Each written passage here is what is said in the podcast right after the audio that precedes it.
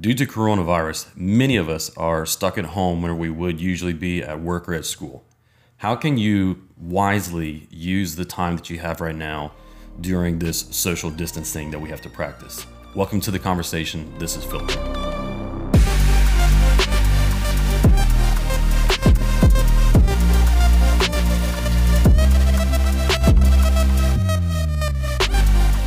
Hey guys, welcome to Filter. This is Aaron Shamp, where we seek to equip you to have biblical clarity within a chaotic world. Today, what we're talking about is this issue that we face right now with the need for social distancing. And as we are a couple weeks into this now, depending on where you're at, you might have an actual stay at home directive from the government. But as I've been thinking about this, uh, I've been thinking about how many of us might, you know, a couple of weeks ago, have been sitting in a classroom or in a coffee shop doing homework. Maybe you're at the office or at your job, wherever you were, and daydreaming about all the things that you could be doing or all the people that you would be seeing or the new hobbies you would be developing if only you didn't have to be there. Well, now we're there. Many of us, unless you're in one of the uh, essential industries that's remained open, many of us are now stuck either working from home or at home with nothing to do uh, maybe you're at home trying to maintain the the schoolwork that you have for the semester, but now many of us are home. And so let me ask you, what have you been doing? Because I think that for many of us, the there's a big difference between the daydream and then the reality of what has happened now that we have to be practicing this social distancing. And the way that you use your time during this social distancing in this uh, coronavirus crisis the way that you use your time right now is actually a Christian worldview issue. Because in Ephesians 5, verse 16, Paul instructs us to make the most of the time that we have. And so, what I want to do in this episode is help you figure out how you can wisely maintain both your relationships while you're having to do this distancing and also your time while you're stuck at home. So, maintaining your relationships and also maintaining your productivity. So let's talk about that. First, we're going to start with relationships. The interesting thing about this crisis, I've heard people say this. The interesting thing about this crisis is that usually in the past, whenever a crisis happens, we all come together. But in this one, we have to stay apart. We have to practice this social distancing or these stay at home orders, self quarantining, and so on. I mean, even if we are out and about, we have to remain six feet uh, at least away from people. And so in this crisis, we have to try to figure out how to come together while remaining apart.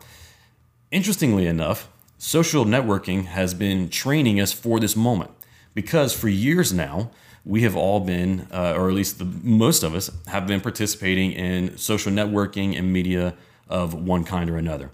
Whether that has been um, Facebook, YouTube, Instagram, uh, Snapchat, uh, any of these other networking sites, we've all been on those because what they have told us is that you can experience connectivity, you can experience community, you can experience having all these friends and all these followers uh, just by using their platform. And so we've been using them, but something interesting has happened. We've been using them, and it has been causing us to be more and more isolated from the people around us.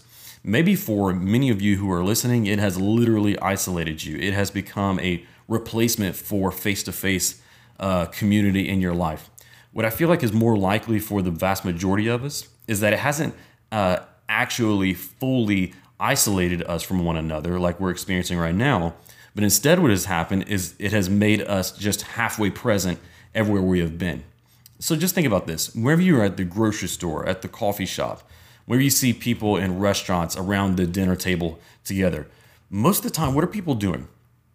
Are they usually engaged in these deep face to face interactions or um, even just being fully present with one another? Or is every person at the table or most of the people at the, the table engaged instead in something on their phones? Because that's what they've trained us to do, to even be halfway present, halfway there in the middle of relational environments. And so, even before we were mandated to practice social distancing, our presence was already being stolen from everyday life. And I think what this crisis is doing is it will hopefully just make us more aware of something that's already been going on. So we have an opportunity to become more aware of a couple of truths whenever we, it comes to wisely using media and trying to maintain relationships and true community. Here's the first truth. The first one is that digital media cannot replace embodied life. Digital media cannot replace embodied life.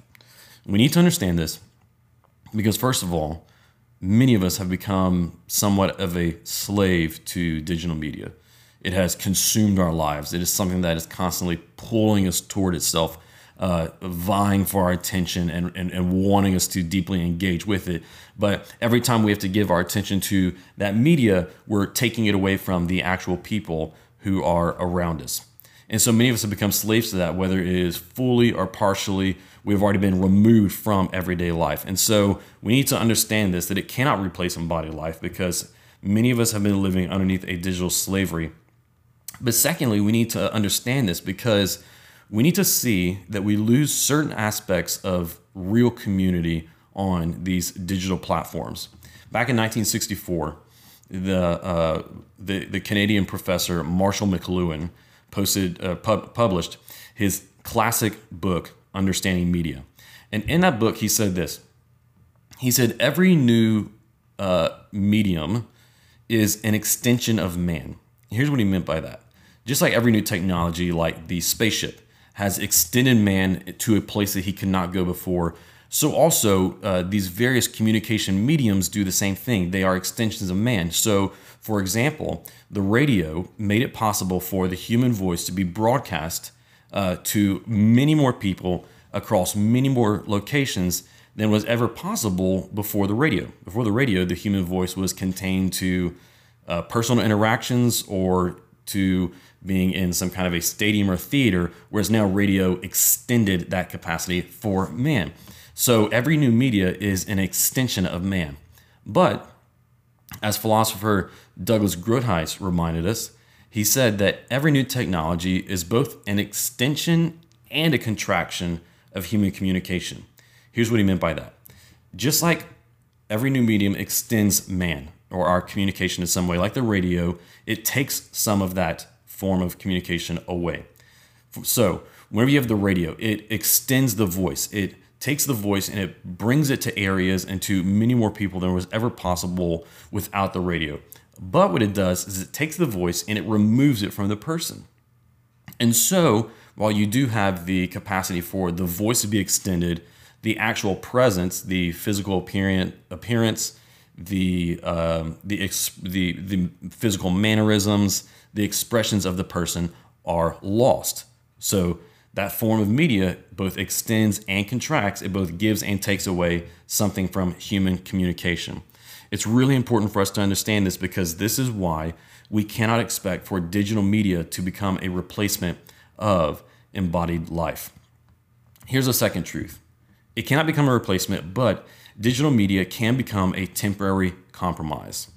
So, the various technologies that we have um, that we avail- available to us right now to stay connected with one another, whether it is uh, social networking platforms, video call uh, software like FaceTime, Skype, Zoom, uh, or even uh, what churches are doing, like my own church, to live stream or put their services online. All of these things are temporary compromises, but they cannot become uh, long term replacements. These things are only acceptable in unique circumstances and for brief periods of time. So, with these things in mind, what do we do now? How do we wisely maintain our relationships when we have to stay apart and with these understandings of the nature of media? Here's the first thing that you should do. You should, first of all, embrace digital minimalism. In the show notes, I'll have some further resources for you, uh, linked so you can read into this more. Basically, what digital minimalism is this it doesn't mean just simply getting rid of your Netflix account or canceling some other uh, service that you have. Uh, it might mean those things, but what it means, first of all, is developing a philosophy of technology use for your life. And so you do a radical evaluation of the various medias that are in your life and ask which one actually adds value, which one does not, which one uh, actually contributes to my goals in life, which ones are not or are taking away. And then you remove all the things that are not adding value, not contributing to your goals, and so on. Let me just encourage you as a step to get started to cut out all of the social junk food from your life.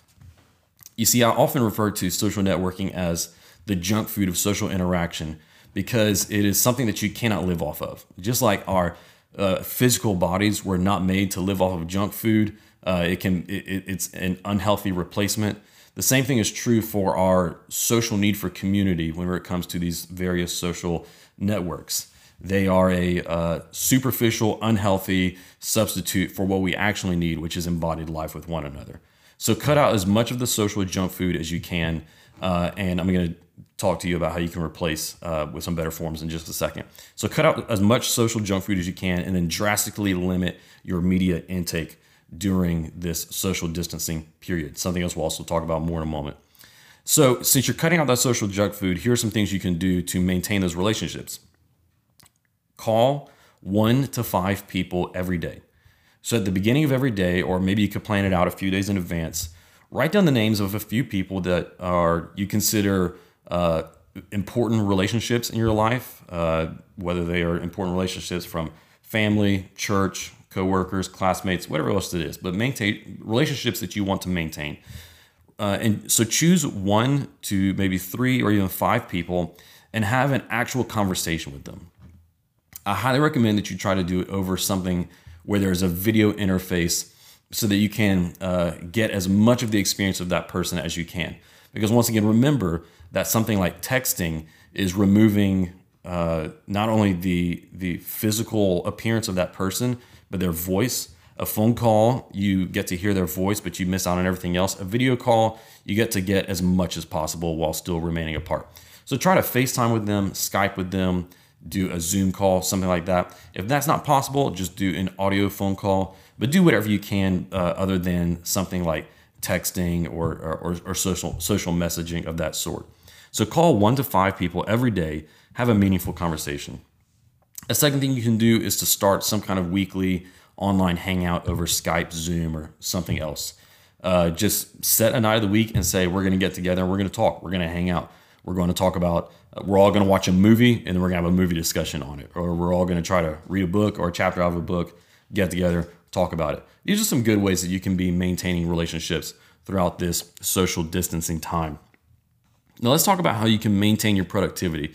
Because something that I've found in my life is that anytime my normal routines are interrupted for whatever reason, it adds uh, a lot of time wasting. It's really hard to uh, maintain productivity, really difficult to not waste time. And so, let me give you some really practical steps to keep yourself from wasting time. Here's the first one resist temptation. They might be surprised because I just said practical, but here's what we need to understand. In scripture, if we're going to apply biblical worldview here, in Scripture, there is no separation between what is the so called spiritual and the so called practical. They are the same thing. Consider this. Paul said, like I referenced earlier, in Ephesians chapter 5, 15 through 16, he said, Because you are Christians, because you are children of God, pay careful attention then to how you walk, making the most of the time. So Paul clearly relates there the, the a connection between your walk with Christ and how you use your time. Using your managing your time productivity is a very practical thing to do that is related to your spiritual life. Jesus also said to us that it would benefit a man nothing to gain the world and yet lose his soul. Here's what these verses tell us that the most practical thing that you can do is to take care of your soul. And so, right now, while you might have a lot more time at home, and a lot more idle time on your hands, you need to seriously consider what are going to be the greatest temptations that are going to come to you. What are the greatest temptations that are going to come to you with all this extra time on your hands? For many of you guys, is going to be watching pornography. It might be just uh, overly binging on Netflix, YouTube, some kind of other, you know, just mindless media. For some of us, it might be uh, overeating, you know, kind of in, indulging our stomachs to ease some of the pain of isolation that we feel. Or even if it's not one of those things, what is going to be your greatest temptation during this time? You need to identify that so that you can be prepared to resist those temptations. These might be things like uh, being willing to get rid of some of your tech devices. If you know that having these devices in your home is going to be a significant opportunity to be tempted to watch pornography or whatever else, be willing to get rid of them for a little bit of time. Set up some daily check ins with an accountability partner. Maybe it's throwing away the junk food that is in your pantry or refrigerator, but be prepared to resist those temptations um, once you have identified them. Here's the second point embrace the slower pace. Now, I know I just said that I'm going to talk to you about productivity, and that might sound a little like uh, not being very productive, right? But here's what you need to understand it's, it's counterintuitive, but I, I think that a key to making the most of this time is to embrace the slower pace. There's something surprising I've been noticing as I've been talking to people and having conversations during this. I've been noticing that a lot of us have actually found it kind of refreshing. Now, there are people who are sick, who are in some severe need, not minimizing that, that's a real thing. But for others who are healthy and are not being financially impacted by this, at least yet, they found it to be very refreshing. And I just think that it's kind of odd that it took a global pandemic for us to be forced to stop and rest a little bit and see what it's like whenever our life is not being overly hurried and overly filled with unnecessary activities. And so I think that if you try to continue the hurry and if you try to continue to overproduce during these days, it's going to lead you to being unnecessarily anxious because here's the thing you're not going to be as productive. You, you, most likely, especially if you are stuck at home with roommates or family with little children, you're just not going to be as productive. And so, if you hold an uh, unreasonable standard to yourself, it's going to lead you to just becoming anxious. That anxiety is going to lead you to burnout, and then you're not going to be able to get things done or get rested if you're burnt out. So, what you need to do, embrace the slower pace. Take advantage of it. Maybe you need a break. Maybe you need to cut back on the productivity a little bit. So, the most productive thing you can do during this time is accomplish your most important things that need to get done and then experience life with a little bit better balance and a little bit better rhythm to it. So, number three is to give your day structure. Here's what I mean by that try to, as much as you can, depending depending on the situation, this will be more or less possible. As much as you can, try to hold to whatever your normal day looks like. So that means waking up at whatever normal time you would for work or for class. Don't sleep in every day of the week. Um, wake up at your, at your normal time, avoid sleeping in, and then go about your normal routine just as you would if you were going into work or going to school. So if that's waking up, taking a shower, making breakfast, having a morning devotion, whatever it is, whatever your morning routine looks like, try to do those same things. Wake up at the same time, go through that morning routine, get dressed as just as you would on a normal day, and then set about your day. Okay? So follow your normal routine and then uh, start your day with a set of about three to five goals that you need to try to accomplish. Um, these these can be things related to work or things related to something you need to get done at the home, school, whatever else. Give yourself those goals and then work out some kind of a flexible schedule for yourself that day. You can say from this hour to this hour, I'm going to work on this goal. From for this half hour, I'm going to take a break. You know, uh, this time I'm going to have lunch. Maybe at this time I'm going, going to go outside and enjoy a walk, whatever else. But have a flexible schedule for yourself and make sure you add in there time for rest and recreation. Here's the last point pursue analog activities. Earlier, I talked to you about cutting out the social junk food and minimizing digital intake as much as possible. What, to make those things effective, you need to replace them with analog activities. What I mean by that is is things that are real, right? Things that involve your all of your senses and that require something, uh, and that are things that you do with your hands. Because these things are going to be far more satisfying to you right now than just mindless media. Analog activities are things like reading a book, we all have stacks of books around our offices or bedroom or wherever else that we haven't read that we want to get to reading. Well, now you've got the time for that. And so, reading some books, doing projects around your house or, or apartment. I know I've been seeing a lot of people working in their yards and, and so on. And so, uh, do those things. These are good times to get to working on those projects. Maybe it's doing a hobby that you haven't done in a while or finding a new hobby that you can pick up. Once again, a new something that will be challenging for you that will actually utilize your uh, your your motor skills, something that is analog. Uh, and then also exercising. Remember, one of the best things you can do right now is to get outside and go for a walk, while once again maintaining the appropriate distancing measures that have been recommended to us. uh, you can practice some open air therapy. Experts say that's a great thing to do right now. No one is going to doubt that we are living through a chaotic time right now.